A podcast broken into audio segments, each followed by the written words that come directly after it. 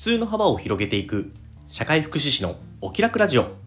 この放送は現役の社会福祉士で障害児子育て奮闘中のタダが人と環境の相互作用に着目した発信を通じ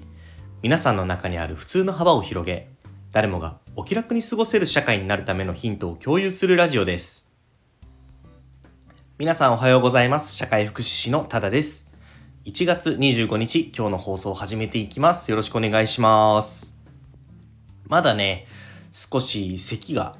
出がちでその咳を我慢しながら喋ったりするんで少しお聞きお聞き苦しいかもしれませんけどもそこはご容赦いただければと思います。頑張って話したいと思います。体調の方はねだいぶ良くなりました。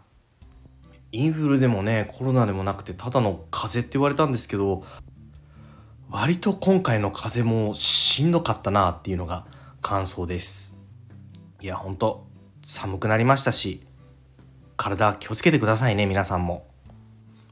本題に入る前にね少し昨日のお話をしたいと思うんですけど昨日はねあの病気で休みを取ってたというよりはもともとねあの有給を取っててですね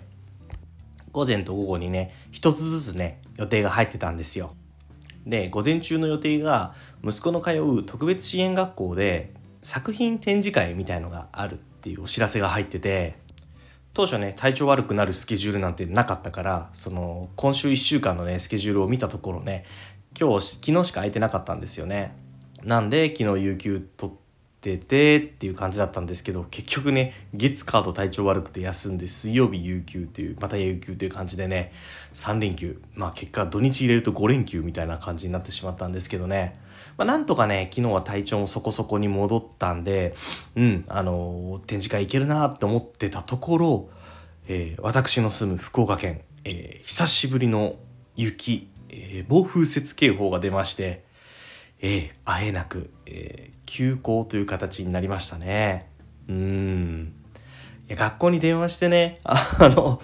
息子も連れて行って展示会だけ行けんもんですかって相談してみたんですけど、まあやっぱりね、あの、雪のあの安全配慮のための休校だからちょっとねそれもご遠慮くださいということでお断りいただいたという形でまあそれは仕方ないなというとこでね諦めて近所のレストランでね3人でお昼食べて楽しく過ごしました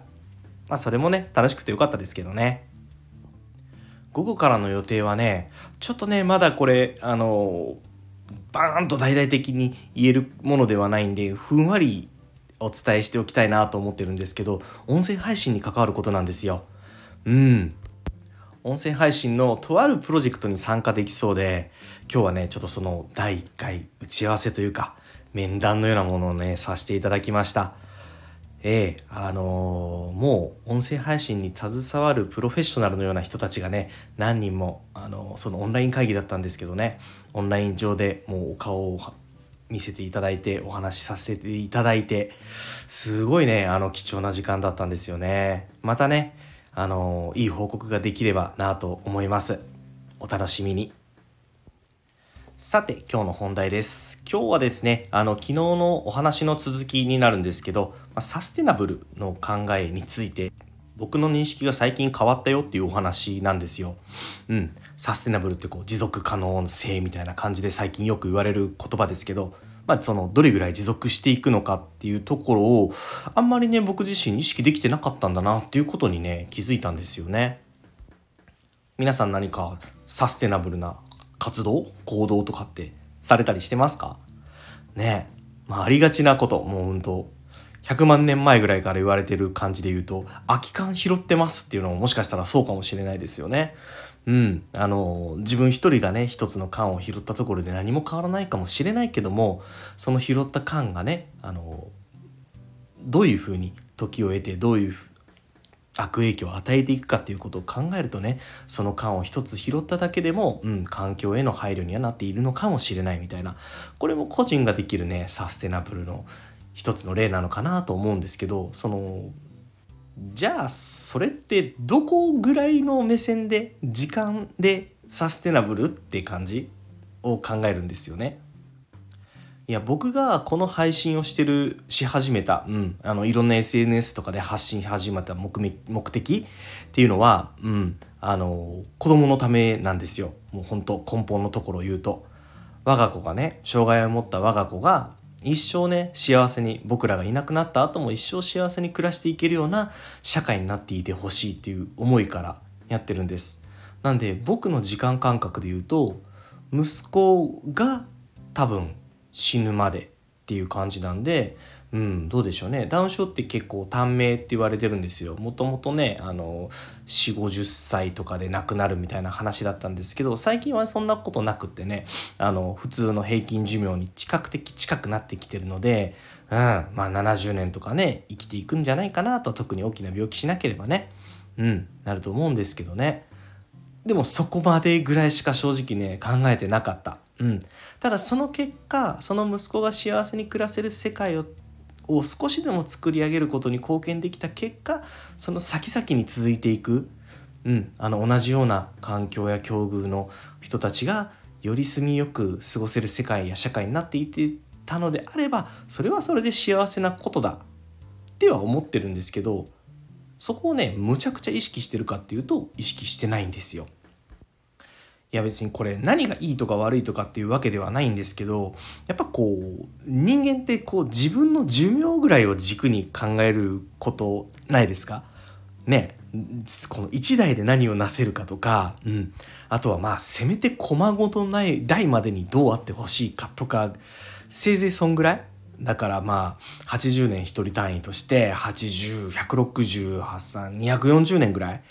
あ、そこまで考えてなんか自分の活動をやれてたら大したもんですよね。うん、ほとんどいないんじゃないかなと思うんですけど、ね、国家とかそういう事業規模の大きなものっていうのはもっともっと長い単位でね物事を見ていってるんじゃないかなと。まあ見ていってないんであれば見ていくべきなんじゃないかなっていうのを思わされたね出来事が一つあったことをちょっと今日紹介させてもらおうと思いました。皆さんあの古典ラジオって知ってます？あのポッドキャストとかで配信されてるあの歴史をめちゃくちゃ分かりやすく語ってくれる番組なんですよ。この放送はね、もうあの、僕基準ですよ。僕基準では、現代における音声配信の中で、一番学びになる、一番聞くべき放送だと思ってるんで、あの、リンク貼っときますんで、よかったら聞いてもらえたらと思います。ただし、えー、注意点もあって、音声配信が今盛り上がってるとは思うんです。あの、まあ、ステーフとか聞かれてる方はね、もちろん、あの、そうだろうなっていうのを納得されると思うんですけど、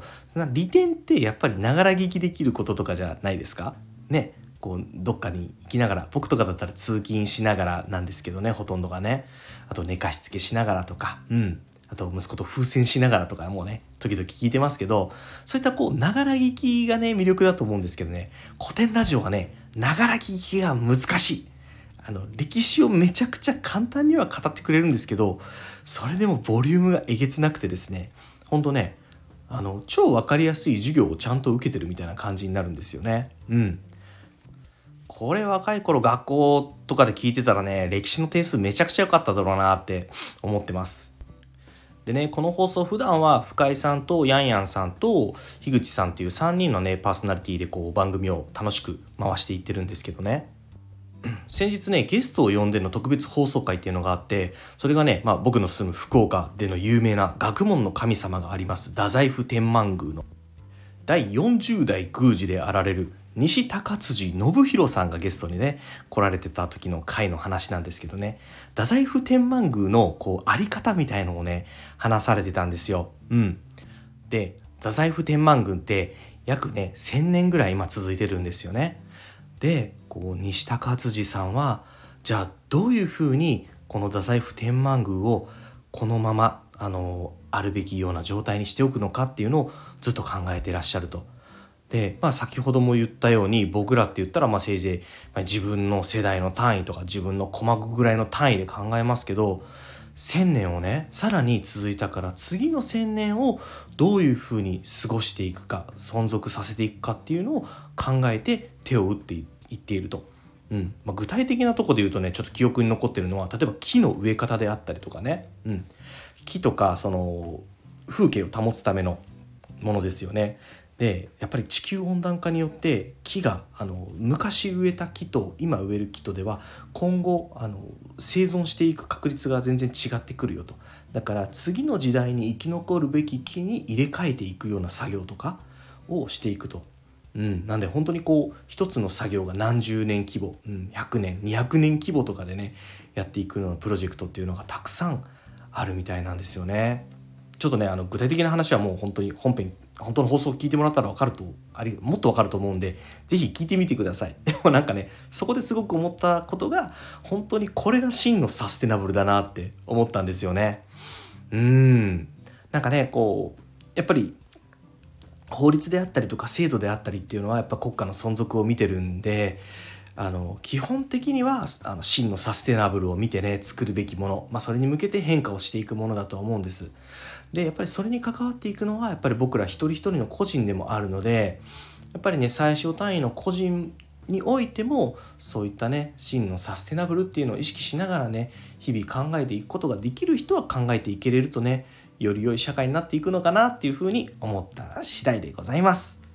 えー、ちなみに余談ですけど、うん、太宰府天満宮の、まあ、あの菅原道真公ですね。有名な方だと思いますけどね。人なのに神様になっちゃった菅原道真公ですよ、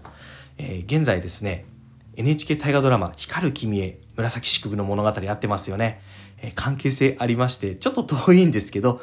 菅原道真公のお孫さんの菅原文時さん、えー、このお弟子さんが紫式部のお父さんの藤原の為時。